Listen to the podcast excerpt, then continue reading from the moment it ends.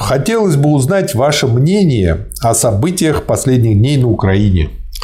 Значит, я свое мнение о событиях на Украине высказывал еще в 2014 году. В 2014 году мы с коллегой, доктором экономических наук Мазуром, обратились к президенту с требованием развернуть, признать Донецкую, Луганскую республику, потому что они в условиях, так сказать, Украины, когда там совершился самый настоящий переворот. Вы, наверное, знаете, что законно избранного президента, так сказать, преследовали, хотели убить. Его подхватила наша группа на вертолетах, увезла, и теперь он здесь у нас живет, в России. А там появилось руководство, которое подчиняется теперь воле монополистического капитала Соединенных Штатов Америки. Это называется фашизм во внешней политике. То есть гауляйтеры находятся на Украине, и это гауляйтеры, так сказать, образовали соответствующее руководство, и они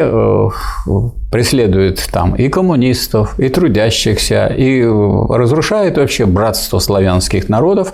Но самое-то страшное, что они выполняют волю своих заокеанских хозяев. А какая воля? А очень простая воля. Надо подтянуть сюда, на Украину, поставить ракеты средней дальности, чтобы они были на расстоянии, так сказать, подлетном 5-минутной, и после этого вопрос с Россией может быть закрыт.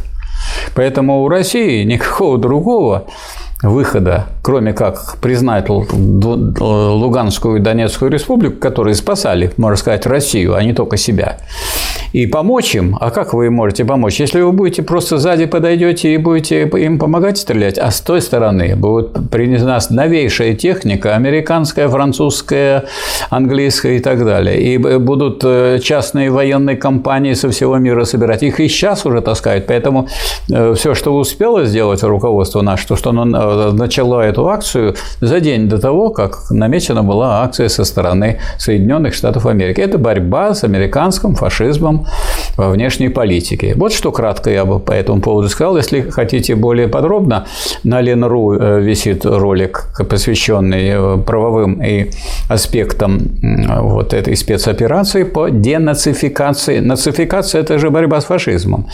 И на канале Фонда Рабочей Академии также висит ролик, посвященный навстречу Конгрессу антифашистскому, который будет в рамках нашей армейской группировки проводиться. Так что вот посмотрите, пожалуйста, кто хочет, более подробно.